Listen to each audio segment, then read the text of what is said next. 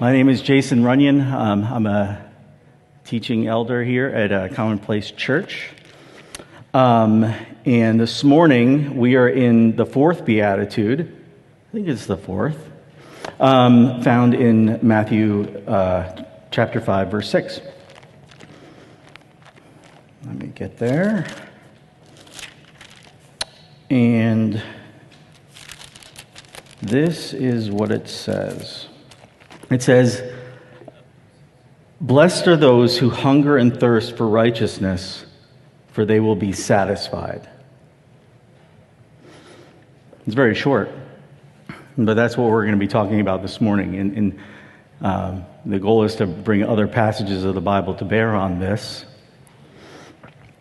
One of the interesting things that I found when I was studying for this was, and I'm not like I didn't take Greek in high school, certainly didn't go to seminary to learn anything about Greek. But Greek, it seems to me, is probably similar to like French, which I did take in high school, junior high and high school. I recently found some of those grades when I was cleaning my mom's house out. She kept everything. My grades were not very good. But in French, if you were hungering for bread, you wouldn't say "passer le pain," pass the bread, because that would mean pass all of the bread there ever was. You wouldn't say that. You would say "passer du pain," pass of the bread. Pass me some of the bread, because you don't want all the bread in the world. And it's true of anything of which there is tons of, right? Same thing with water. In French, you wouldn't ask them to pass l'eau. You would ask them, E-A-U, water in French. You would ask to pass d'eau, of the water, some of the water. And so if Greek is anything like that, it's called It's called the article partitive, for things that there are a lot of. Here, just interestingly, in the Greek, it's not saying, "Blessed are those who hunger for some of the righteousness. Blessed are those who thirst for some of the righteousness." Here, the "of" is taken out. And it says, "Blessed are those who hunger for all of the righteousness. Blessed are those who thirst for all of the righteousness." Anyway, just something interesting. And we'll get into it in a moment. But before we do, let's pray.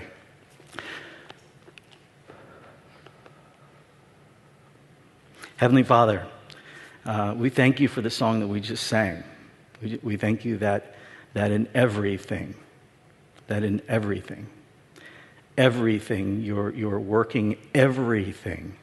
What does everything include? It includes everything. We are thankful that you are working everything out for our good, and you are working everything out for your good name. And I have to think that on a morning like this, where it seems like there's another weekend in the fall where we're dealing with rain. We get to see a beautiful blue sky all week long, and then all of a sudden it's the weekend and there's more rain. I have to think that there's some of us here who are dealing with things that are stressful, that are riddled with anxiety, that are filled with fear. I have mine. I'm sure people here have theirs. And I pray that even though we have these things, these pressing things that are on our hearts, that are on our minds, that you would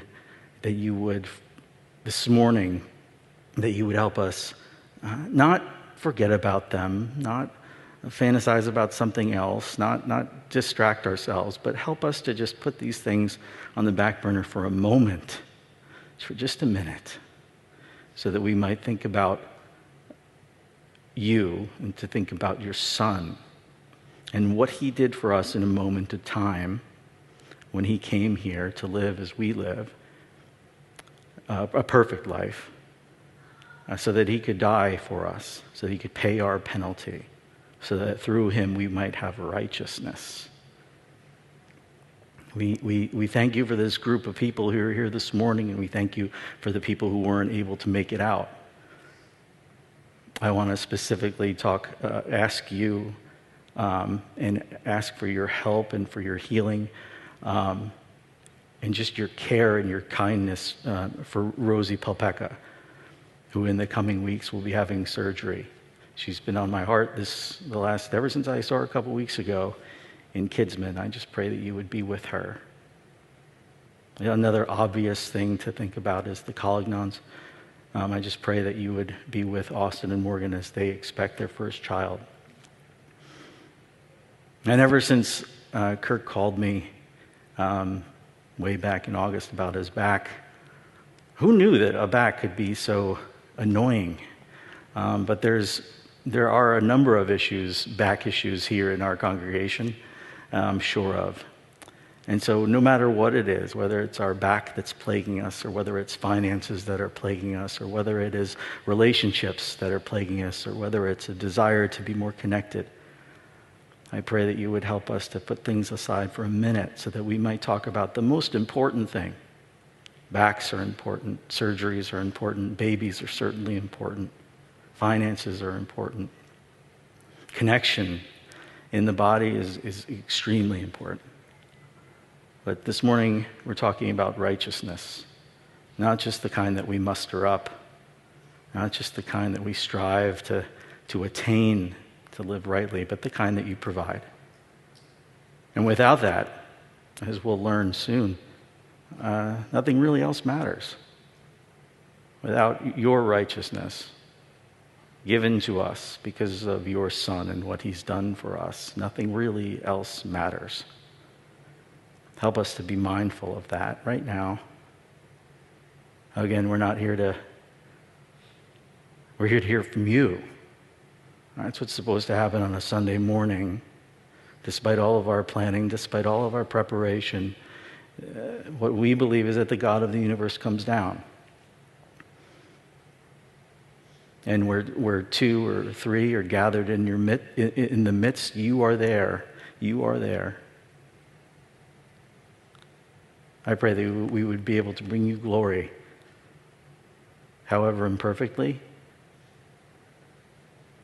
Help us this morning. It's in your Son's name we pray. Amen.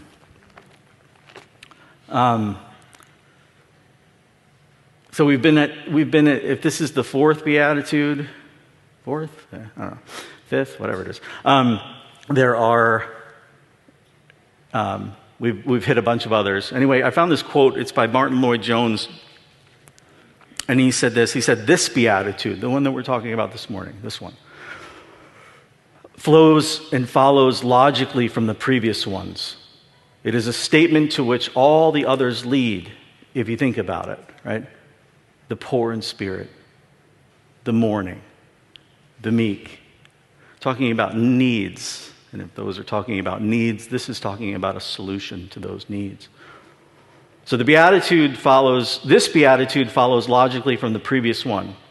It is a statement to which all others lead. It is the logical conclusion to which they come, and it is something for which we should all be profoundly thankful and grateful to God for. I do not know of a better test that anyone can apply to himself or herself in this whole matter of Christian profession than a verse like this. If this verse is to you one of the most blessed statements of the whole Scripture, you can be quite certain you are a Christian. If not, then you had better examine the foundations again. And again, we're talking about righteousness. The focus here, righteousness, and what we mean by righteousness is a right standing before God. And in the Bible, there are two types of righteousness that are discussed. Paul talks often about two types of righteousness. The first type of righteousness is internal righteousness or experiential righteousness, the kind of righteousness.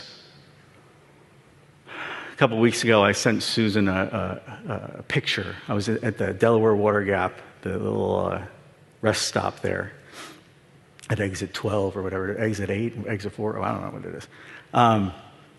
And I saw three Buddhist monks, and a couple other guys. One guy had like a orange, he wasn't wearing an orange robe, he was wearing an orange beanie, you know, the teeny weeny beanie, you know. He was wearing that. I guess that was his monk garb, I don't know. But I sent her a picture, and I said, look, Buddhist monks in Blairstown. Experiential righteousness, internal righteousness is what those monks try to muster up with their four principles of Buddha or whatever it is. Experiential righteousness is what, if you grew up Catholic and you grew up going to CCD, which I remember my friends telling me stood for Central City Dump. If you ended up going to there, that was my friends. I was in fourth grade. I guess, anyway. But most of your Catholic friends, most people who are religious, who you know, are striving to live in a righteousness that is experiential. It's internal. They're mustering it up. Even when, like, you think about, like, people who just pass away, right? There are people who die, have funerals, and they can be complete jerks in life, and then somehow you go to the funeral, and they're like, oh, wasn't Doug great? Wasn't he just wonderful? And at least now he's in a better place. Based on what? Like, that's what the people that we live with and see every day either believe that they can muster up this internal righteousness and the good will outweigh the bad, or they just think that no matter what, everybody just goes there, right? So experiential righteousness is what we might refer to as good living, living a good life, striving to live rightly every day. The other type of righteousness is called like a justifying righteousness or an external righteousness. It is alien to us. It is foreign. It is not something we muster up that we can strive for. It is something that has to be gifted to us. That kind of righteousness only God has. Because God is the creator. If you're a Christian, you believe that God is the creator God. And the creator has the ability, like we just sang, he's the artist, he's the potter. In Jeremiah, he says, doesn't the potter have the right to do what he wants with the clay? If I decide to smash the clay on the wheel and to start again, don't I have that right? And the God of the universe has the right to declare what is right and what is wrong. And that is what he does.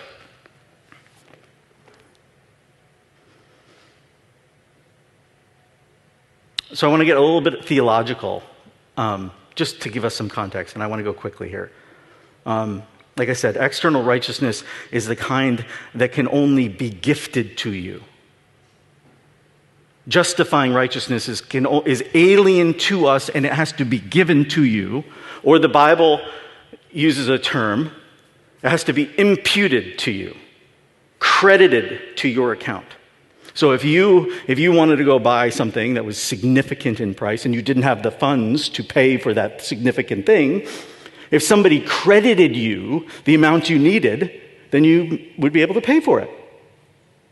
If you took out a credit card, they gave you enough credit to pay for the thing that you wanted to buy, then you could buy it. Because it had been credited, that amount of money that you don't have had been credited to you. The Bible talks about righteousness that's imputed, credited to your account. And there are three types of imputations in the Bible, which I think are helpful for us to talk about. The first one is the imputed sin from Adam to us. This is what the Bible teaches, that in Genesis, that Adam and Eve sinned, and ever since they sinned, sin has been imputed to everyone. It was imputed, it was charged to the accounts of everyone who came after Adam and Eve. So to Cain, to Abel, to Seth, all their other kids, and to you and me, their progeny. Sin is imputed to human beings based on the first human being's sin. That's what the Bible teaches. That's why we have a problem, a sin problem. The second imputation in the Bible is sin being imputed, being charged to Jesus. That's the second imputation in the Bible. That our sin, the Bible teaches, is imputed to Christ. So 2 Corinthians chapter 5, verse 17 and 19 says this, "Therefore, if anyone is in Christ, he is a new creation. The old has passed away. Behold, the new has come. All this is from God, who through Christ reconciled us to himself, giving us a ministry of reconciliation. That is, in Christ, God was reconciling the world to himself, not counting their sins against them." The world. Why? Because he was counting men's sins against him. The sins of the world on the cross, the sins of the world were imputed, charged to Jesus' account. He lived a perfect life, the life that we should live but can't because of sin, the only human being to do it. And then on the cross, all of our sin was imputed, charged to his account, so that he could, on the cross, pay for all sin. The third imputation is Jesus' and this is what we're talking about today, Jesus' righteousness imputed to us who believe. Okay? So three imputations. One is Adam sinning and his sin being passed down to his progeny. That is all of us. The second, Jesus on the cross being charged with all of the world's sin. The Bible says that Jesus literally became sin for us. In that same section in 2 Corinthians 5. He who knew no sin, it says, became sin for us. And then Jesus' righteousness, this righteousness that is alien to us, that we could never attain, is gifted to us, is credited to us because of what Jesus does on the cross.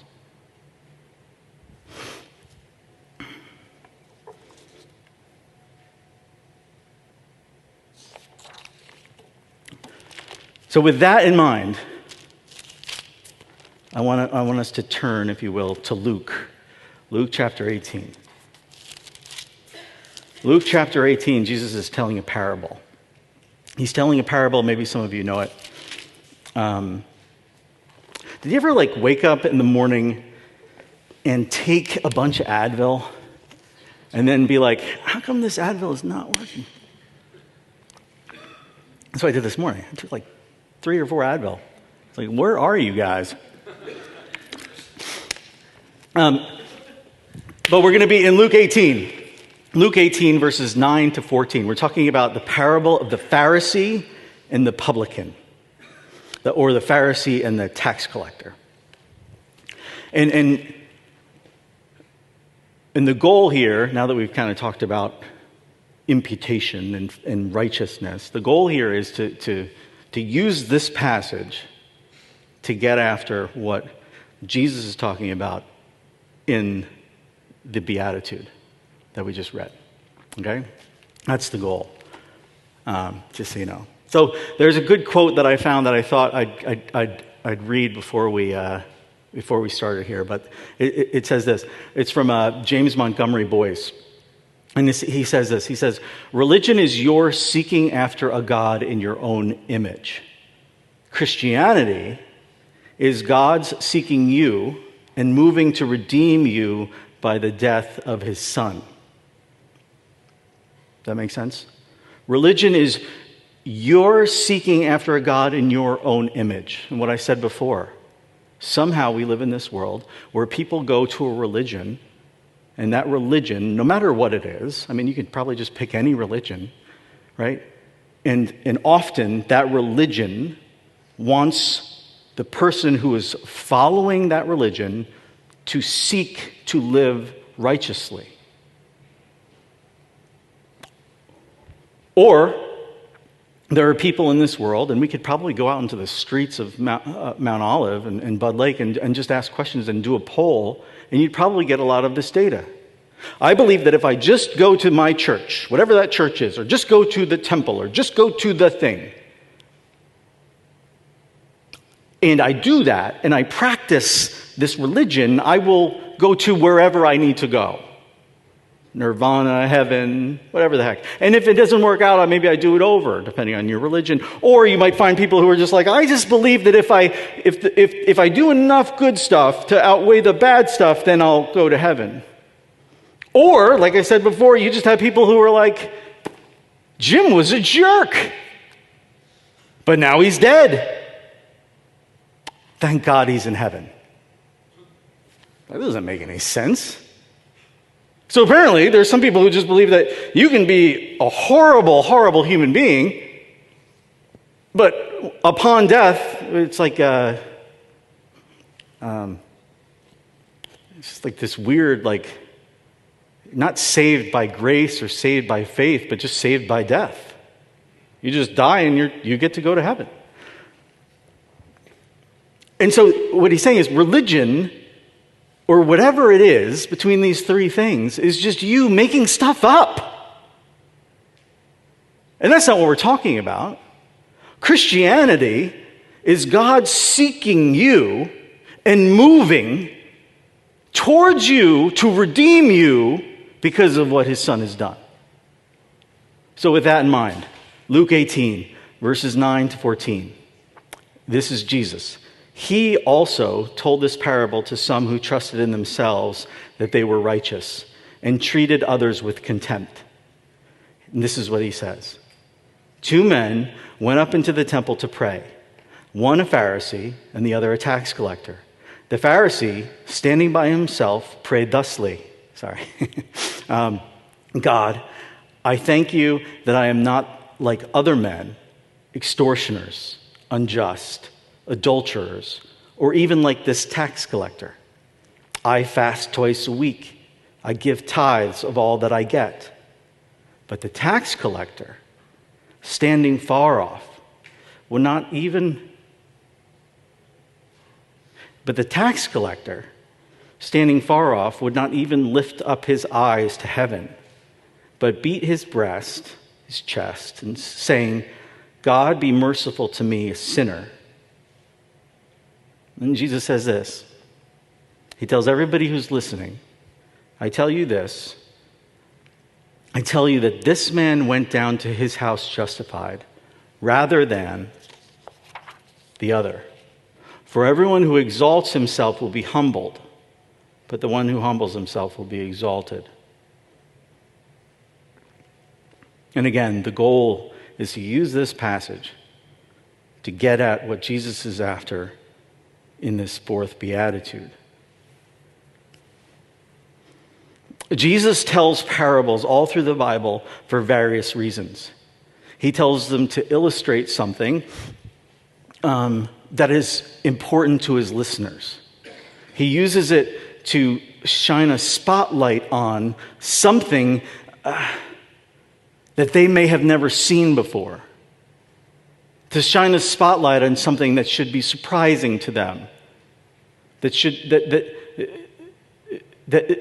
shine a spotlight and to illuminate something that they may have never thought about before, because they always have done a certain thing.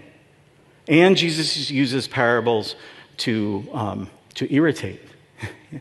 and he's certainly doing that here, if you look at the first part of the section of who he's saying this parable to. So those are going to be my points. My points are going to be Jesus is seeking to illustrate something to the people who are listening and to us, and he's seeking to shine a spotlight on or illuminate something that should be seen in a totally different way than the way that we typically see it, or the way these people who are hearing this for the first time would have heard it.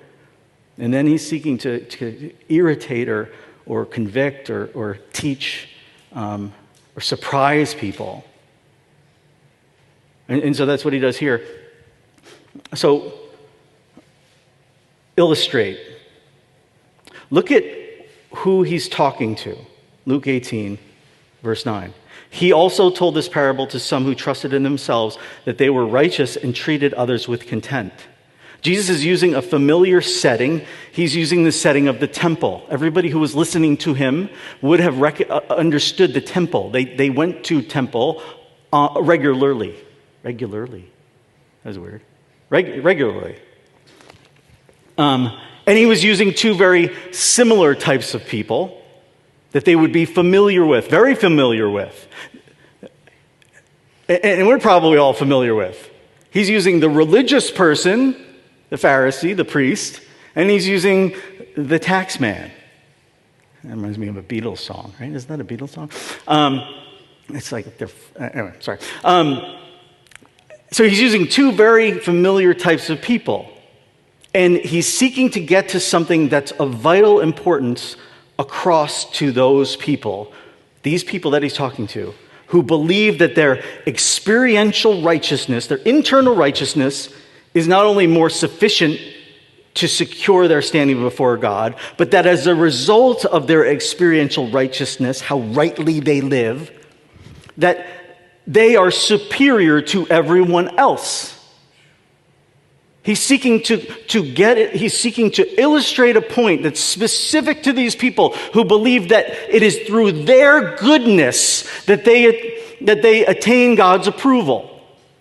And it is through their goodness that they are better than everyone else. That's what he's seeking to do. He wants them to know that the way to heaven isn't through what we have done or what we have accomplished, but because of what Jesus will accomplish on the cross. That like their forefather Abraham, God is not asking them to do something to be righteous. He is asking them to believe in someone to be righteous. And on any given day, if you are in Christ, you can be fooled, tricked, start believing that it is what you do that makes you right in God's eyes. And he's trying to illustrate this in the best way that he knows how. Here is a familiar place where you go to meet God. And here are familiar people who you see every day, who are going to meet God.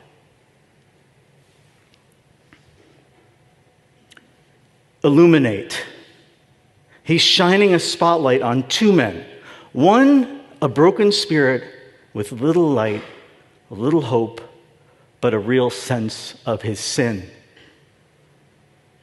Maybe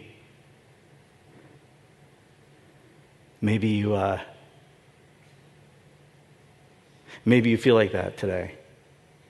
He's shining the light on two men. One of the men is a broken spirit with little light,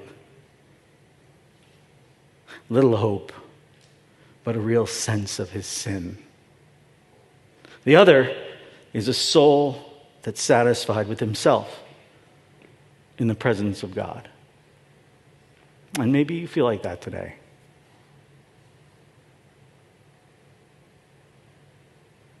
Maybe you feel satisfied with your standing, where you're at with God based on how good you are, how good you do, the good things that you do. There's nothing to be ashamed about it. Like I said, there's a lot of people that we come across each and every day who believe that they are satisfied with either the effort that they put in for their religion, the effort that they put into just their life. I love my kids. I'm nice to my kids. I love my wife. I don't cheat on my husband. We all go there when we die. But maybe you're in one of those categories. And Jesus shines a spotlight on these two men. And, and, and, And here's what's surprising. I think if you were to listen to this story and if you were to put yourself, if we all jumped in the DeLorean and we went back in time and we were to sit and stand right as Jesus was talking about this for the first time, the surprising thing wouldn't be so much that the Pharisee was in the temple. The surprising thing would be that the publican, the tax collector, was in the temple. He shouldn't be there. He shouldn't be there because he's a dirtbag. In ancient times, the publican would be in charge of a region, and he would be in charge of collecting the taxes. And a lot of times, like Matthew or like Zacchaeus, who we meet a little bit later in Luke, Zacchaeus, the wee little man, the tax collector was often Jewish. Rome would come in and they would conquer, and then they would make the people who lived there, certain of them, contractors whose job it was to collect taxes. They were the tax people. And so, and if you were under Roman rule, as Israel was, and you were paying taxes to Rome, when you have a history of being free, and the person who's coming to your door to collect your taxes is one of your own people, well, you can imagine it would rub you the wrong way. And so back then, publicans, tax collectors, were seen as equivalent to a prostitute. Not only that, their job was not just to collect the taxes for the Roman Empire. Their job was to collect enough taxes so that they could pay and feed their family, and then give some. And so graft was rife as you might imagine, because those tax collectors would say, "Hey, Mrs. Jenkins, you actually owe $2,000. Well, actually, the price just went up. You actually now owe $3,000. They could charge whatever they wanted. As long as they gave to Rome what was Rome's, they could keep whatever they wanted to keep. A little bit later, when we meet Zacchaeus, that was the issue. I don't think he was hiding up in the tree just because he was short. I think he was hiding up in the tree because people wanted to beat him. And when he says he's going to give the money back, it's not because he wanted to give the money back that the Roman Empire had taken. No. He, upon meeting Jesus, decides to give the money back because he realizes how he is stolen from the people. And so that's how tax collectors were seen. They were seen as the equivalent of a prostitute, and they were seen as thieves and robbers, traitors. And so you would not see a tax collector, a publican, in church because they were sinners, the worst kind of sinner. And so in shining the spotlight on this, the surprising thing would be that the publican, the tax collector, was in church. He shouldn't be in church. The Pharisee, on the other hand, sought to live a virtuous life. I mean, listen to what he says. He says, "Thank God that I'm not an extortioner," like this publican probably is. "Thank God I'm not a sinner," like this tax collector probably is. "Thank God I'm not an adulterer." This tax collector has more than enough money to be one of those. "Thank God that I am me. Thank God that I do everything I'm supposed to do, because I'm virtuous. I tithe everything. If I find $1 on the ground, I rip it in half, and I give some to you, and I give some to myself. I'm virtuous."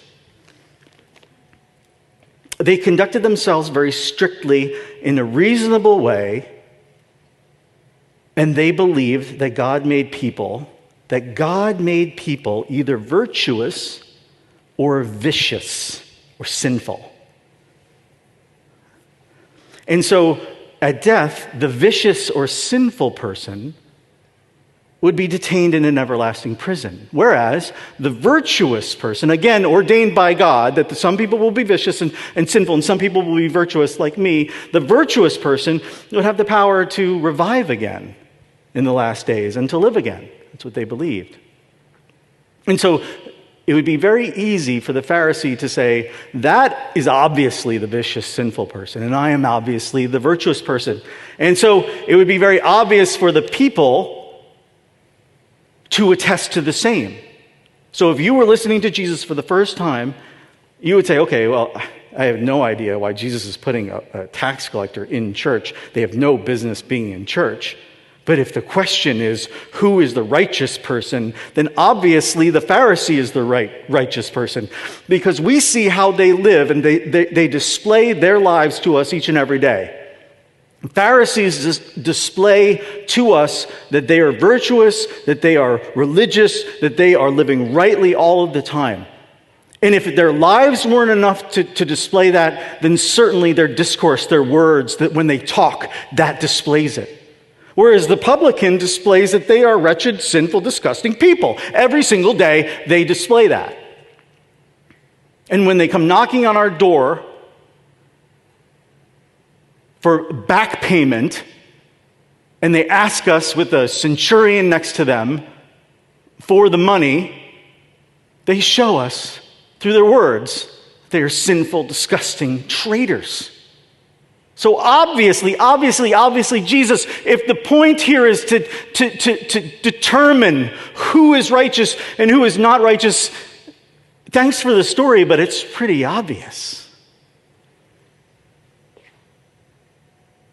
This is what Jesus does, though, in the story. He gives everyone a glimpse into the private prayers that these two men pray to God. And those two prayers are compared and contrasted here in the story. And that's what helps shed light on these two men. Because it's very obvious for the people to say, of course the Pharisee is righteous, and of course the publican is not. But when Jesus turns back the veil and allows you to see into the mind of these people, these two men, you can see how drastically different their prayers are. The one man doesn't even seem to be praying to God. He seems to just be talking to himself. I am amazing. I am great.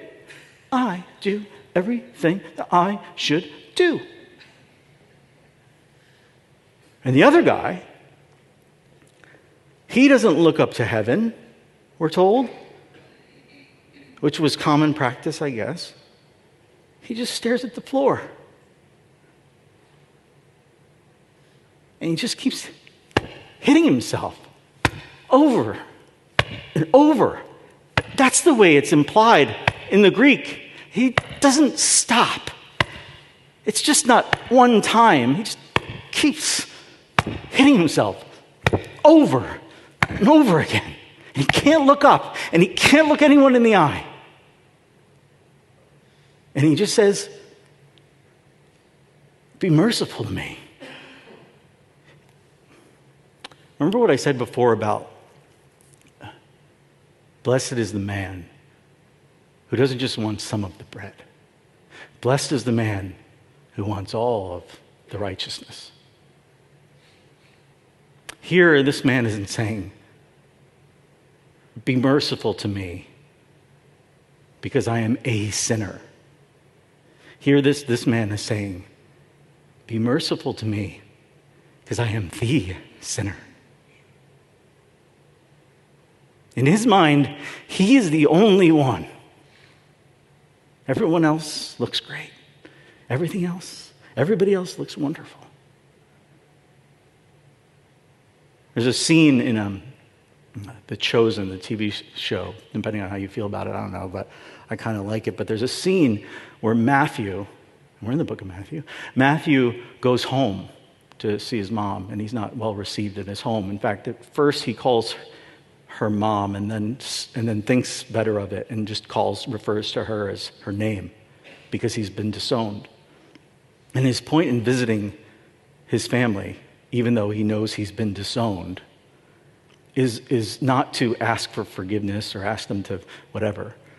His point is he was having a crisis that what he believed life was all about based on what he'd seen of Jesus, was totally different.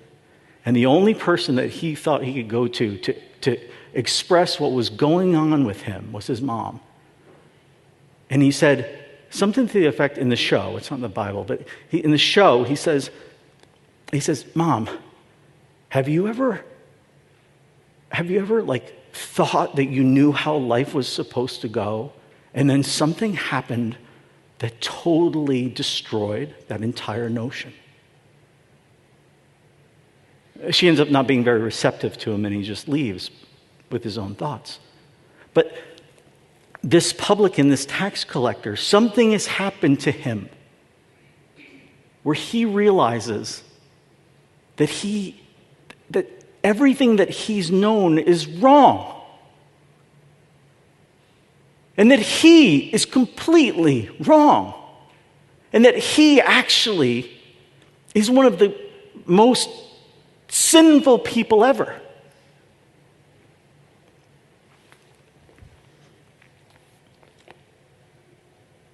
Jesus is seeking to shine a spotlight on the fact that what God said through the prophet Isaiah is true, that the man or woman he looks on with favor is humble and contrite in spirit and trembles at his word, that the sacrifices of the arrogant and self-satisfied who are looking to show off their righteousness are the equivalent of murder. That's what Isaiah says. Isaiah says that the man to whom God will look is contrite in spirit. And then he goes on to say that when you make a sacrifice just to arrogantly display how great you think you are, you might as well just be killing someone. You might as well just be ripping a dog's head off for no reason at all, because it means nothing. Because the God of the universe has, this isn't a new thing. The Old Testament is filled with God saying, "This is what I'm after." The heart. The heart is what I'm after. Broken people is what I'm after. A bruised reed I will not break. And this man, he is a bruised reed, ready to break.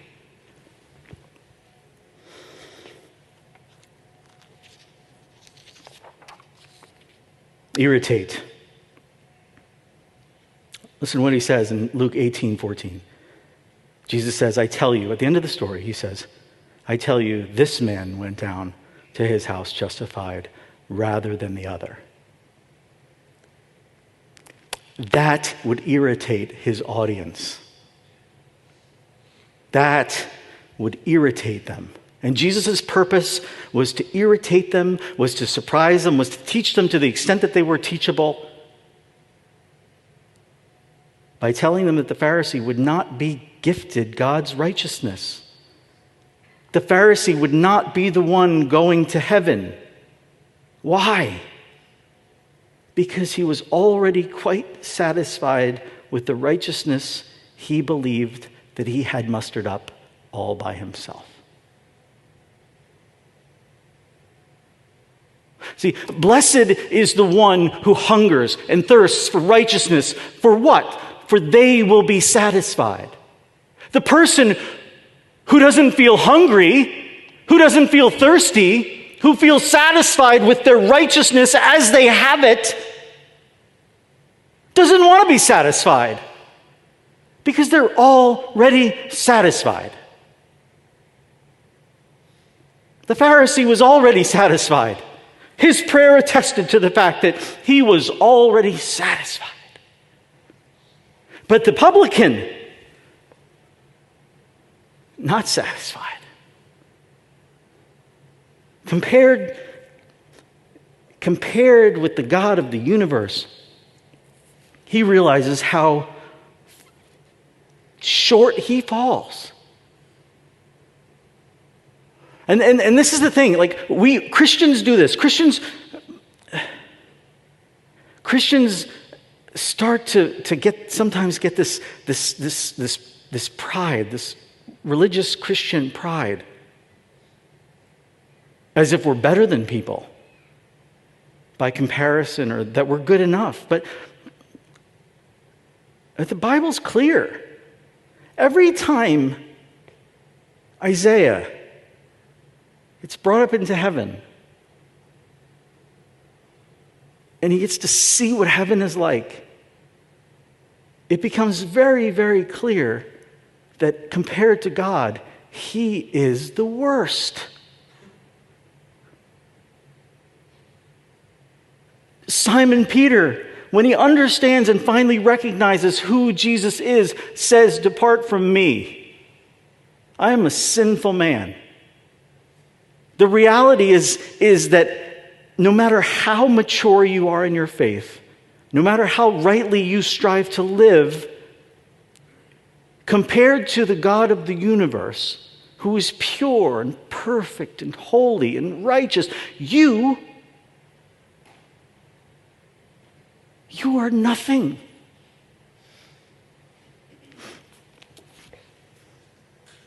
All his hungering and thirsting, all of his hungering and thirsting after being right with God, Jesus said, would be met with satisfaction. He, in fact, would find out what it was like to be gifted with Christ's perfect righteousness. That's what he's saying, that the publican is the one who left justified, declared righteous by God forever. Because the sinless Savior died, right? My guilty soul is counted free. Why? Because God the just is satisfied to look on him instead of me. Gifted with Christ's righteousness. Conclusion. Later in Matthew, just a few verses later, Matthew 5, chapter 5, verse 20, Jesus says this, "For I tell you, unless your righteousness exceeds that of the scribes and Pharisees, you will never enter the kingdom of heaven," which begs the question, right? Begs the question, who then can ever enter the kingdom of heaven? If the most religious people can't do it, if the best of us can't do it, then who can do it? The answer is no one. Jesus says, "For I tell you, unless your righteousness exceeds the scribes and the Pharisees, who everyone would agree live virtuously, whether it's their life displayed or through the words that they speak, they are virtuous." He says, unless your righteousness exceeds their righteousness, you will never enter the kingdom of God. Which begs the question, then who can get into heaven? And the answer is, none of us. Unless we are gifted with a righteousness that is alien to us, that is apart from us, that is distinct from us, that is external from us, because we could never do it on our own. Because the Bible says that even your best is filthy rags. God must provide his righteousness and clothe you in it, and then your righteousness will exceed the scribes and Pharisees. Because, like I said before in that song, right? God the just is satisfied to look on him and pardon you. That's what happens when you become a Christian. That Jesus' righteousness is credited to your account so that the God of the universe no longer sees sinful, disgusting Jason Runnion. Although he is still there and he's still disgusting. But he sees his son. Even though I might look disgusting to you right now, I am clothed in Christ's righteousness. Even though you might see me on a bad day, and there are plenty of them, I am clothed in Christ's righteousness. Does that mean that our righteousness doesn't matter? Being gifted an alien righteousness that is not your own does not mean that the experiential righteousness, the internal righteousness that we talked about, has no place. But you're not doing good things to get approval. Understand? Experiential, internal righteousness still matters. We're supposed to live rightly.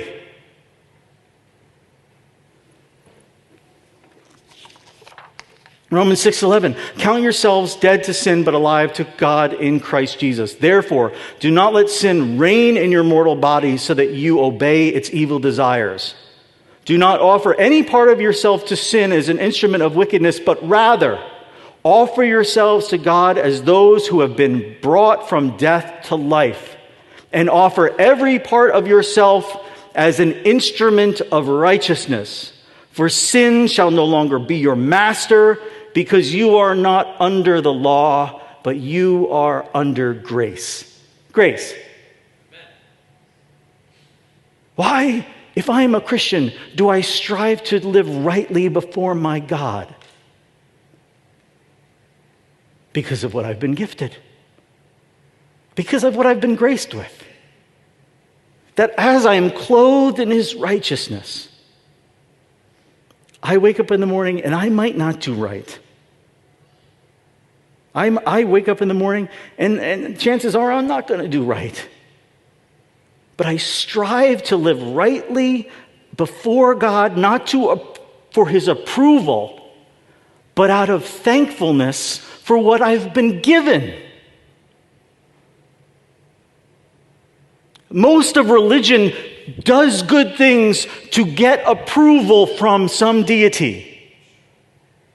My deity, the invisible God of the universe, has already given me righteousness. I don't need to attain it. I don't need to do things to get his approval for it. He has already given it to me. It is invisible to you. You don't see me clothed in Christ's righteousness right now, but I assure you, it is clothing me. It is enveloping me right now. I have it. And when I leave those doors, the life that I seek to live, I'm seeking to live up to what I've been given. So I hope that makes sense, because this is my conclusion.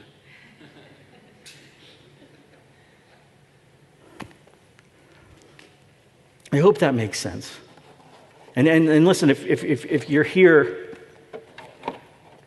and you identify with the publican, and you say, you know what? There's not a lot of light. There's barely any hope. Just a mess. You're in a great place. You're in a great place. There's a prayer team who will come up here. You can pull them aside. You can pull them over the corner, and you can ask for prayer. And if you're like the publican, hungering and thirsting for righteousness that you just never can seem to get, just can never live right. And the offer from Jesus, the invitation to Jesus is, happy are those who hunger and thirst for righteousness, because they will be satisfied. They will be given the kind of righteousness that only Jesus can provide. And the means by which you get that righteousness, the Bible tells us in Romans 10:10 and other places, is that you believe in your heart. You believe in your heart that Jesus died for you, that he lived the perfect life that you should live but can't, because you can never be righteous enough. That he died and he took the penalty for your sin and mine, and then he rose again. And it says when you believe that in your heart and when you confess that with your mouth, that you'll be saved, that you'll be gifted his, Jesus' righteousness. You'll be able to have it, just like I have it.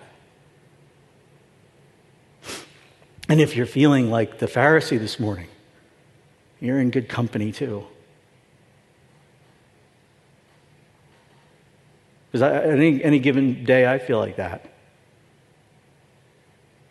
But if you're feeling like the Pharisee this morning, feeling like you got it. You got it handled. You got it figured out. I'm not like these people. I'm better than these people. I think what you need to do is you need to come face to face with the God of the universe, who saw sin so significantly that it's an affront to him. And he saw it. He saw it in such a way that he realized that the only way that he could rescue mankind was to deal with sin in a profound and significant way. And the means by which God does that is by sending his son to die on a cross. And whenever I'm feeling like a Pharisee, I think it's good for me to look at the cross and to see the price that had to be paid for what I really am. What I really am. Right? So we're going to have a prayer team come up. We're going to have the worship team come up. And I just pray that that we all would seek to, that we would seek to live out of the righteousness that God has provided to us, rather than just the righteousness that we think we can muster up. Heavenly Father, thank you that you love us. Thank you that you rescue us through your Son. Thank you that you alone, as the Creator God, have the right to determine what is right and what is wrong. And clearly human beings are wrong. Adam proved it. And as a result of Adam's sin, we're all infected with sin. But we thank you so much that you went out of your way to send the Son to come and rescue us and to provide a way for his righteousness to become ours. It's invisible. We don't see it happen. Even this morning, if someone were to come up here to talk with the prayer team and get saved this morning, we wouldn't see special clothes flying down from heaven to envelop them. We wouldn't see it. But that's what faith is about. Faith is believing that righteousness is provided to us not by something that we have done. Faith is believing that righteousness can be provided to us by something that someone has done, and that someone is your Son, and we're so thankful for him. Help us to live out a week that brings you glory. It's in your Son's name we pray. Amen.